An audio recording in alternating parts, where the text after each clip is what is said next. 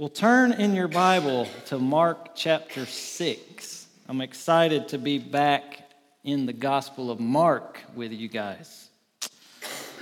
We're up to verse 45 of Mark chapter 6. Give you just a minute to find it there. Mark 6 45 to 52 is our focus for today. Do you have it there? Okay. Let's read it together. this, by the way, is the word of the living and true God. Immediately, he made his disciples get into the boat and go before him to the other side to Bethsaida while he dismissed the crowd.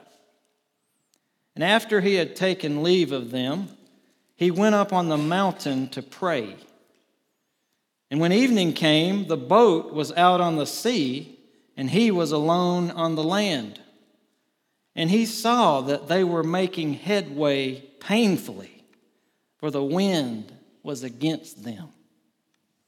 And about the fourth watch of the night, he came to them walking on the sea. He meant to pass by them, but when they saw him walking on the sea, they thought it was a ghost and cried out, for they all saw him and were terrified. But immediately he spoke to them and said, Take heart, it is I. Don't be afraid. And he got into the boat with them, and the wind ceased, and they were utterly astounded. For they did not understand about the loaves, but their hearts were hardened. We'll stop there today. Today's passage, it kind of holds a special place in my heart as it relates to my family, even. When my son Micah was very little, he used to ask us to read this particular passage to him all the time. And he got to where, I don't remember how old he was, maybe three or four at the most. He got to where he could recite the whole thing by memory. And let me tell you, it was some of the most passionate scripture recitation that you've ever heard. I could just remember his little voice when he get to certain parts. And they thought it was a ghost. But he said to them, Take heart, it is I. Do not be afraid. If you can imagine that coming from a three year old, four year old. And truthfully, uh, we didn't mind reading this passage over and over again uh, because it was just reminding us over and over again who our Savior is. He's the God of the universe, He's the Lord over this nature that He made. Jesus does things, as proved in this passage, that only God can do. He literally walks on the sea. Let's talk about that. The Bible, in several places, talks about walking on the sea, and it always presents that as something that only God can do. Now, of course, little side note, we know that Jesus told Peter to come walking on the water out of the boat. And that's not found in Matthew, or not found in Mark's account. I think Mark wants to focus more straight on what the Savior's doing, but Matthew tells us that Peter, for a very short time, remember, walked on the water before his fear kicked in and he started to sink, and Jesus had to save him. But we know that it wasn't within Peter, the man, to be able to do such a thing, that, that Jesus was temporarily granting him the ability to walk out to him to prove a point at that time. But back to what I was saying, there's several scriptures that point to the fact that walking on the water could only be done by God Himself. Let me give you a few. Job 9 8. Job is talking about who God is, and he says, Who alone stretched out the heavens and trampled the waves of the sea. And then in Job 38 16, this time it's flipped around. It's God speaking to Job, and he asked Job, Have you entered into the springs of the sea or walked in the recesses of the deep? His point is, No, you haven't, Job. I alone have done these things. I am God, and you are not. And then a psalmist named Asaph praises God uh, in a psalm that he wrote that we know as Psalm 77. And in that psalm, he says things like, What God is great like our God? He's the God who does wonders.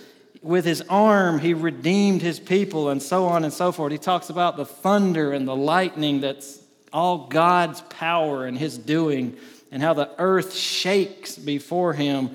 And then in verse 19 of Psalm 77, he says, Your way was through the sea, your path through the great waters, yet your footprints were unseen. Again, Asaph is just talking about things that are unique to God. Who is great like our God? Who has done all these marvelous things like walk on the sea? So when we see Jesus in this passage doing what only God Himself can do, what is the proper conclusion for us to draw then? The proper conclusion is as we look at Jesus, here is God Himself. Jesus is Yahweh in the flesh. He is no ordinary man. And by the way, just to address some of the critics here, he's not walking on a sandbar. Believe it or not, that's what some critics say. Uh, he's not walking near the shore alongside the boat as other critics have tried to say. The text is crystal clear. He's walking on the water. And um, again, he's just doing what only God can do, just proving once again that he is truly God in the flesh. And Mark will show that to us over and over again in this gospel. We've already seen it several times, starting in the very first verse. But he's going to show it to us over and over again. So, knowing that, just think about this with me for a moment and let it, let it blow your mind, okay? The Savior of sinners is the God of the universe. He's not somebody who just has God's ear. He's not somebody who's just loosely affiliated with God. He's not just really good friends with God. He's not God's favorite guy merely. He is God. That is amazing, isn't it? He's here to save his people. What kind of king does that? That's amazing. What kind of creator does that? This is our God. This is Him. But let's not only catch that um, main point, which is just this clear demonstration of Jesus' deity. But let's see a few other related things here that I pray will be helpful to us all. Here's some additional um, truth nuggets, if you will, from this passage, okay? In no particular order, here's about five things this morning. Here's the first one. Sometimes obeying Jesus means going through some trouble. I know we believe that. That's not earth shattering for me to say that. But did you notice that this was a vivid example of that? We have it demonstrated right here in front of us. Just, just ask yourself with me were the disciples here obeying Jesus when they crossed over? Or were they disobeying him? Were they doing something they shouldn't have been doing? No. He told them to get in the boat and go over. The text actually says he, he compelled them, he made them.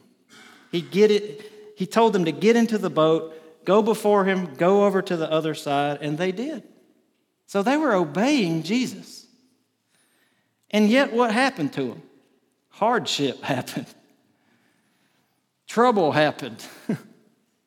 and lest we forget,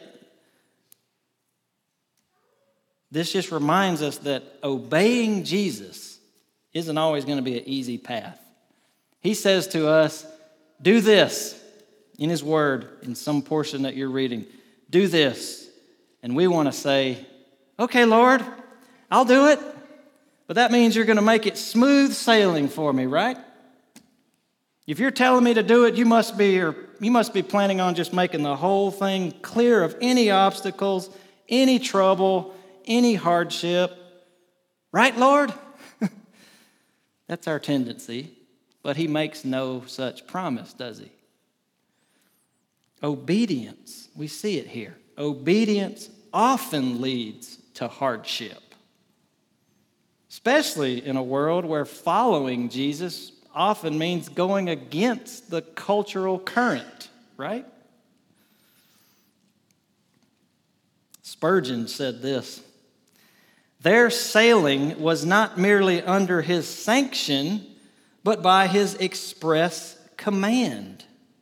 They were in the right place, and yet they met with a terrible storm. we cannot judge the rightness of what we're doing by the wrong standard. Sometimes doing the right thing's hard, right?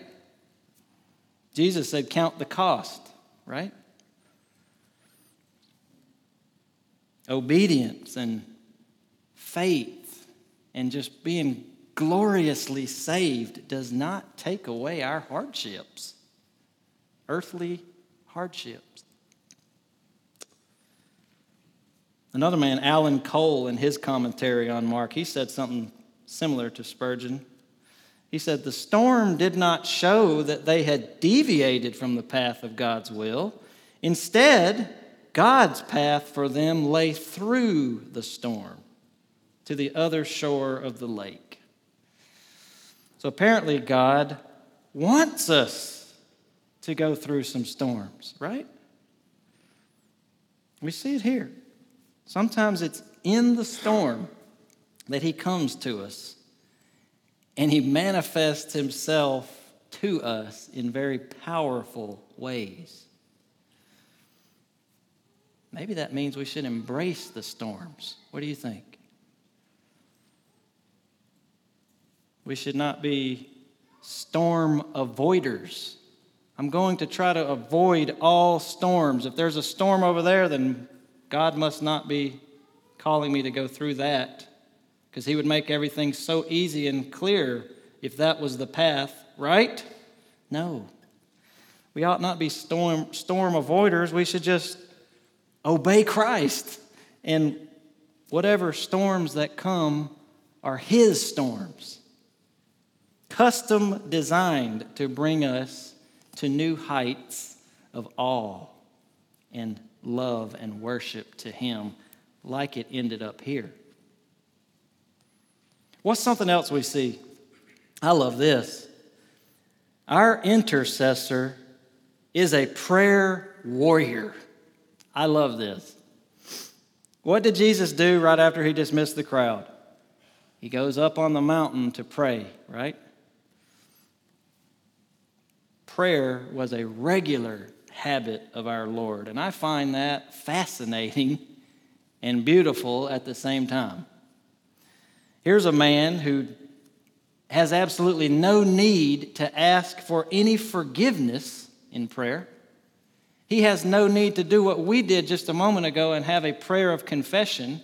What is a sinless man going to confess? But yet he still went to his Father in prayer regularly. That tells me something about prayer. Teaches me something about what prayer is that maybe we forget.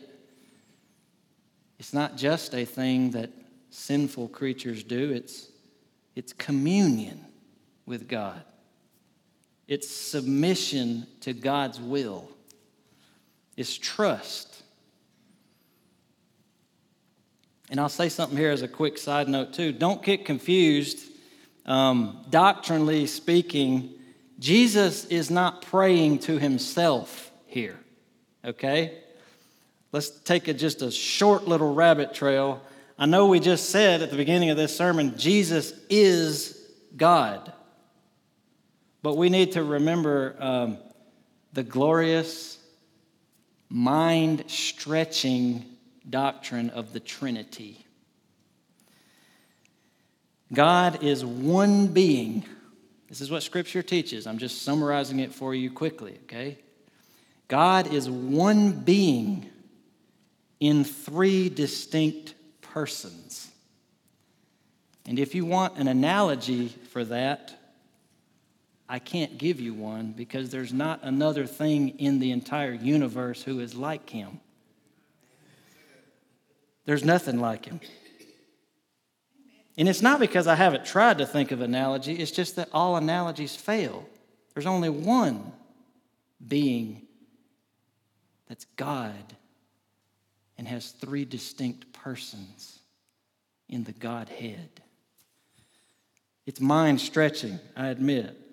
But we have to know what the Bible teaches clearly. It teaches that the Father is God, that the Son is God, and that the Spirit is God. But the Father is not the Son, and the Son is not the Father, and the Spirit is not the Son or the Father, or vice versa. They're distinct, and they're distinct in their ministry and roles, too, as you find in Scripture. So, what is this when we see Jesus praying then? He's not praying to himself, he is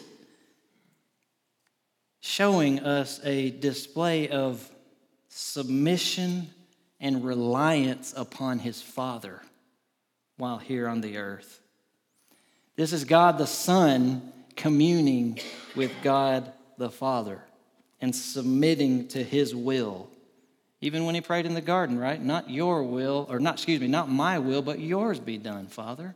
That was his life motto, essentially. He was always submissive to the Father's will. His life was marked by obedience to the Father, something that we fail at all the time, but Jesus accomplished with perfection. So, don't get confused when you read Jesus prayed He's not praying to himself. This is an intertrinitarian prayer. Okay? We have people in this room who are, who are at all different places in their spiritual understanding. So I just want to make that clear. Okay? That may be easy and old news to you, but to some people it may not be. So he's talking to God the Father, communing with him, relying on him, and he is no doubt interceding for his people there. And as a matter of fact, that's what's on my mind with this particular point his intercession. This man, this God man, Christ Jesus, was a prayer warrior par excellence. We read of him sometimes praying all night. When's the last time you prayed all night? He did it all the time, praying all the time. And that just isn't an encouragement to us to have an active prayer life. It is that, but it's also a faith building thought to know that the greatest prayer warrior of all time is my intercessor. He is at the Father's right hand right now, interceding on my behalf. We don't have a lackluster prayer as our intercessor. We have a prayer warrior par excellence as our intercessor. Hebrews tells us that Jesus lives to make intercession for those he has saved. That's Hebrews 7:25. There's other verses that talk about his intercession. Isaiah 53:12 says, "He bore the sin of many and makes intercession for the transgressors." Intercession for the transgressors. Romans 8:34 says, "Who is to condemn?" Christ Jesus is the one who died. More than that, who was raised, who is at the right hand of God, who indeed is interceding for us. That means he's there at God's right hand, advocating for us, mediating for us, being our high priest before God. There is one before the Father who has taken up our cause and who has paid all of our debts. Praise the Lord. And I'm just pointing out here that we have the greatest prayer warrior to ever live as our intercessor in heaven. It's like Jesus' prayer life on earth just carried right over into heaven. He was constantly praying while he was here, and when he ascended back to heaven, his prayer ministry continues to this very day. It's active right now, and that's a thing of beauty. You, Christian, have an advocate before the Father right now. He's not on break. The funds didn't run out, so he stopped, like lawyers do. He's there interceding for his people because he loves his people. And he will never stop. We have prayer meetings every Sunday morning at 10 a.m., and we also pray a good bit at our Wednesday night Bible study. And um, I know that you who have attended those meetings, you can sense and feel how encouraging and comforting it is to hear another believer praying out loud for you. Have you experienced that? Just raise your hand if you've experienced that. It is wonderful to know people are praying for you and even to hear them. You just told them what you wanted to pray for and what's going on in your life, and they're praying for you right there. That's encouraging. That's comforting. But that comfort and encouragement just reaches new heights when we know that right now, at this very moment, God the Son is at the right hand of his Father, interceding for his people, us. Again, he will not stop, he will not take a break, he doesn't need one. He's a, he was a man of prayer here, he's a man of prayer there. He's keeping on going for his people. Matthew Henry, great Puritan preacher, said this It is a comfort to Christ's disciples in a storm that their master is on the heavenly mount interceding for them. He, took, he, he takes his picture of the disciples are down in the storm. Jesus is up on the mountain praying. That's us down there and our Savior is on that heavenly mount interceding for us. He says that is a great comfort to Christ's people. We are well taken care of, brothers and sisters. That's what I'm trying to say. Next, this is number three God's timing is often a mystery to us. We know that. But look at it demonstrated here again. Jesus goes up on the mountain. His disciples are struggling down on the sea. And it's not until the fourth watch of the night that he goes out to them. If you didn't know, that's between 3 a.m. and 6 a.m. That's the fourth watch of the night. So picture that. Jesus is up on the mountain praying in the middle of the night. He must have been up there for several hours. By the way, was there a was there a, a bright moon out that night, or is this even another miracle that Jesus saw them out on the water in the middle of the night? In a windstorm, struggling in the middle of the sea? Maybe. We're not sure how he sees them except for a miracle, perhaps. But they're having a rough time, to say the least. Um, the ESV, which what I read from, it says it says they were making headway painfully, for the wind was against them. Those Greek words they literally carry the meaning of they were tortuously rowing. It was torture out there. They could not make any progress. The wind was against them. But the Savior looks out and sees them, just like he sees us, by the way. And yet he doesn't go out there until sometime between 3 and 6 a.m.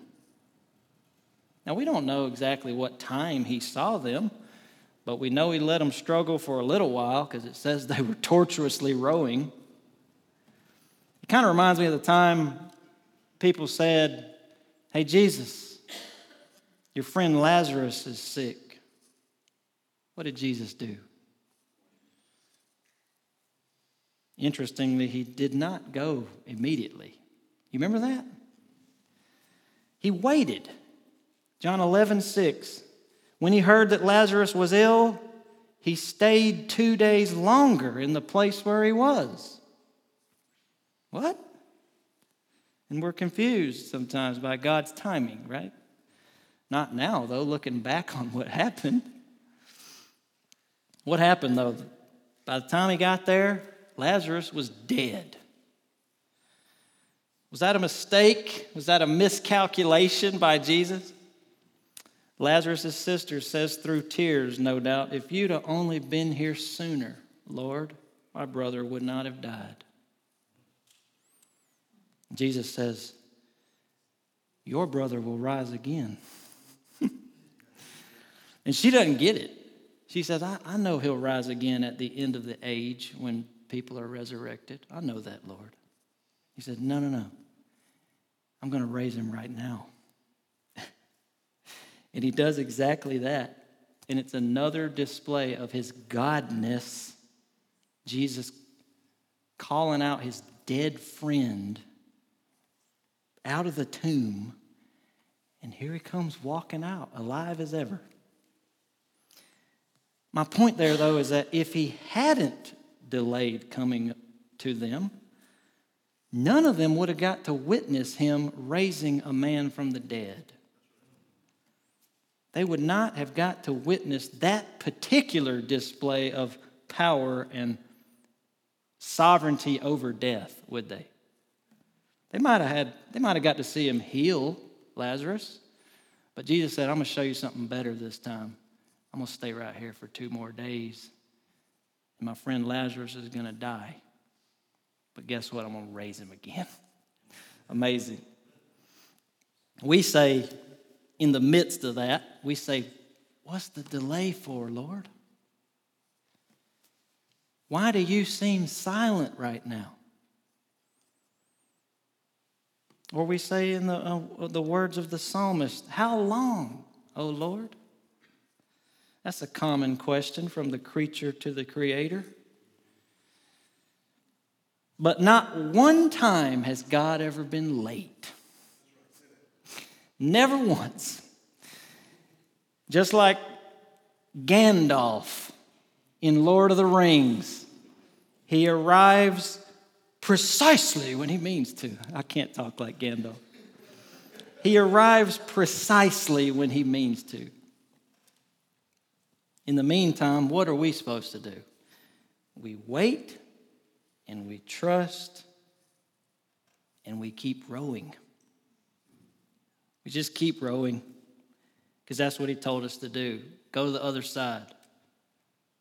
Maybe they were out there in the storm. Said, Let's just turn around. The wind's too bad. One of them says, No, no. Jesus told us to go to the other side, and that's what we're doing. Keep rowing. Keep trusting. He has never failed us once. And he's going to do something good with that timing that you think is a little off. I have to remember this too.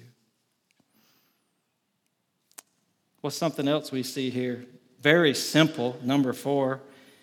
Jesus came to them in their storm. It seems so obvious, but it needs to be said. I mean, look at verse 48, the second half of it. It says, He came to them walking on the sea. Isn't that great? He doesn't leave his people to fend for themselves. He goes to them, He's with them. He gets in the boat with them. And by the way, the wind ceases. Amazing. One day in heaven, maybe we'll get to talk to Shadrach, Meshach, and Abednego. Read Daniel chapter 3 if you don't know those three names. And I bet they'll tell us the same thing. God came to us. He hopped in the fire with me. He was the fourth man in the fire. You remember that? Wait a minute, didn't we throw three guys in? The king said, There's four. And one of them looks like the Son of God. Mm.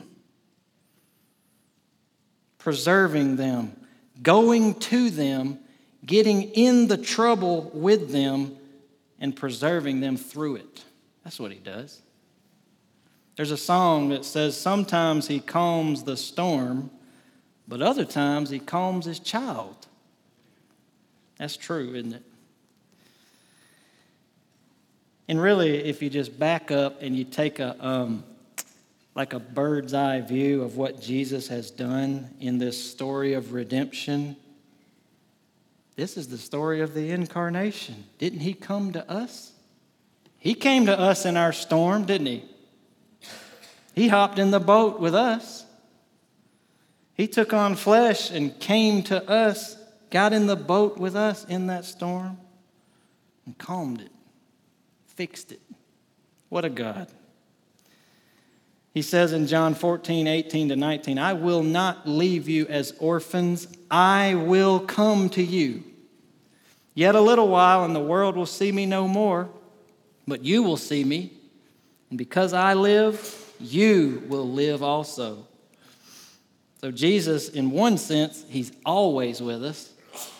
In another sense, he's still yet to come because he's going to come back in bodily form, right? And bring us home with him. And we talked about last week on Easter.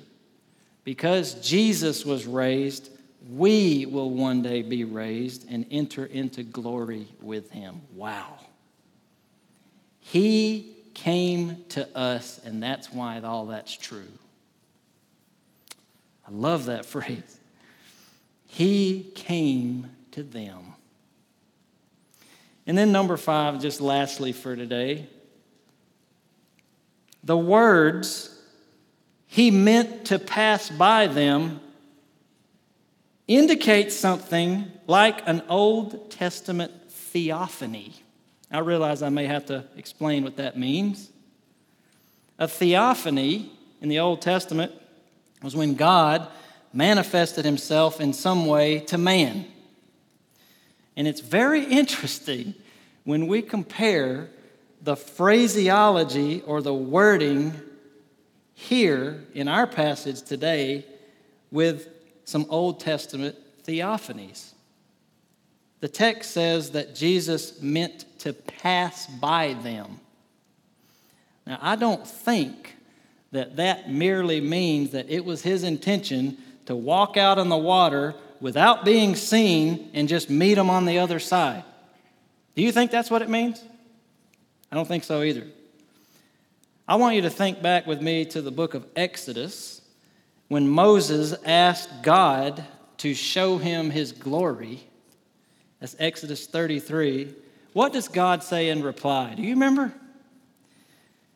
me read a portion of it. He says, I will make all my goodness pass before you.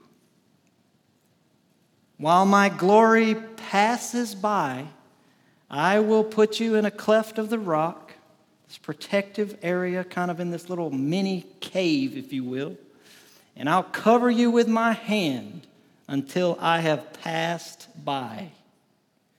And if you look, very interesting, if you look in the Greek translation of the Old Testament, which is called the Septuagint, that is the same exact phrase that we see in Mark 6 48.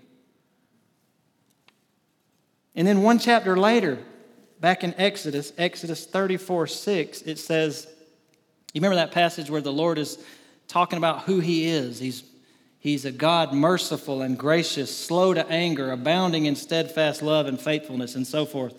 Right before that, as He's about to describe Himself and reveal Himself, he says, the text rather says, the Lord passed before him and proclaimed, The Lord, the Lord, a God merciful and gracious, slow to anger, and so forth. So there's the phraseology again. The Lord passed before him, passed by him, and proclaimed some things about himself. You could see this in other places too. We just don't have time to go to them all. You could see it in 1 Kings 19 when God is talking to Elijah. Same thing, passed before him. So, what I think is happening here when Jesus says, or when the text says Jesus meant to pass by them, I think it's saying that it was his intention to show them his glory and to reveal himself in a way that they have not seen before. We could say it this way He intended to manifest Himself to them. They had seen Him do some pretty amazing things, but they had not seen Him walk on water.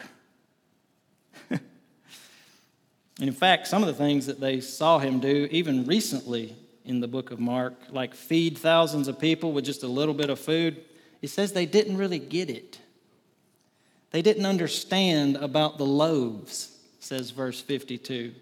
They didn't catch the significance of it. And so he goes out to them, walking on the sea, meaning to pass by them in the sense of, I'm going to show these guys who I am. And ironically, they miss it again, don't they? At least at first. They think it's a ghost. Let's not be too hard on them, though. Have you ever missed God in certain circumstances? You know, He revealed Himself to you in some way, and then you only recognized it later because you were too dense to see it at the time.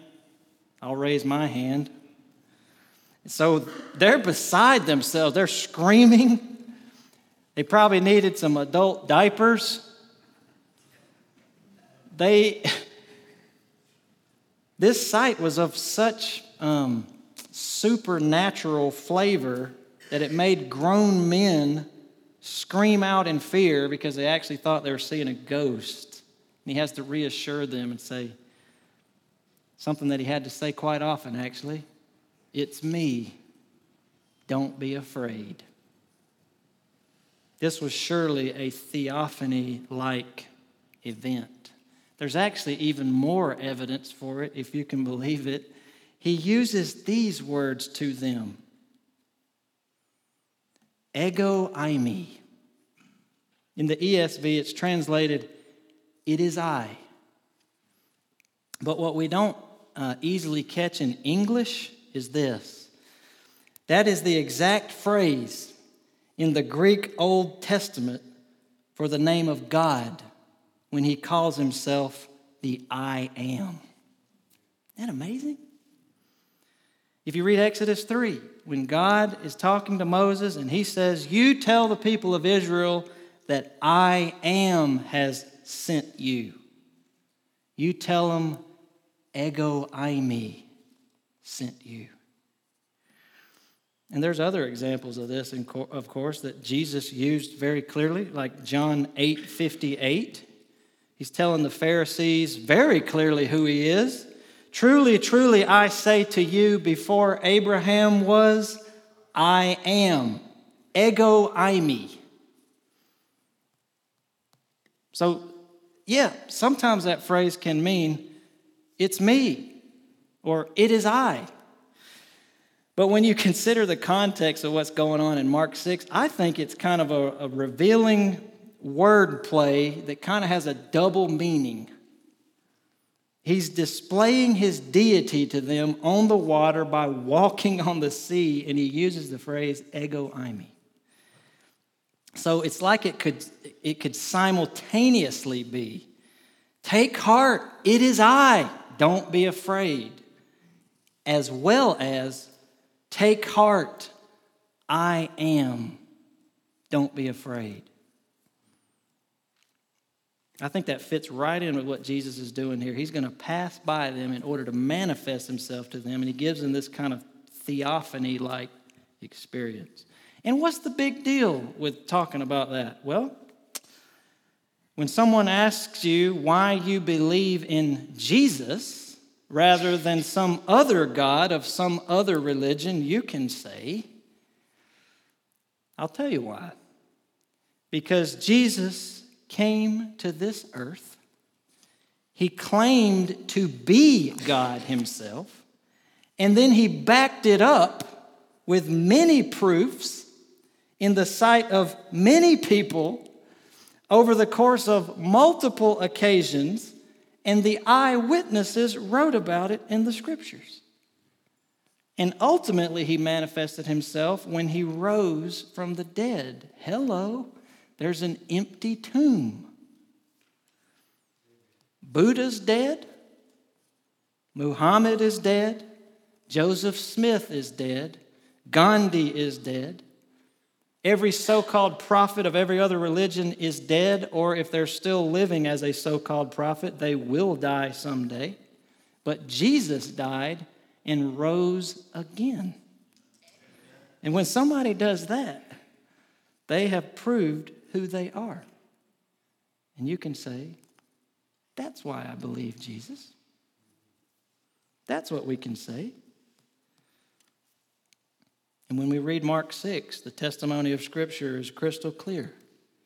Here is God in human flesh, who is also our Savior, who sees his people and goes out to his people in their distress and rescues them.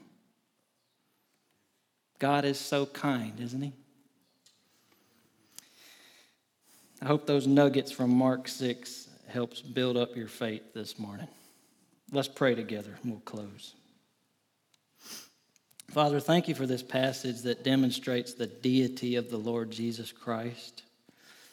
Lord, not only that, not only his deity, but we see his care and his timing and his intercession and so many other things. Lord, may we increasingly worship him and seek his face. Lord, make us more like him in his holy character. Help us to live up to our name of Christians. Lord, help us to trust him whatever he sends us into. We pray all this in Jesus' name. Amen.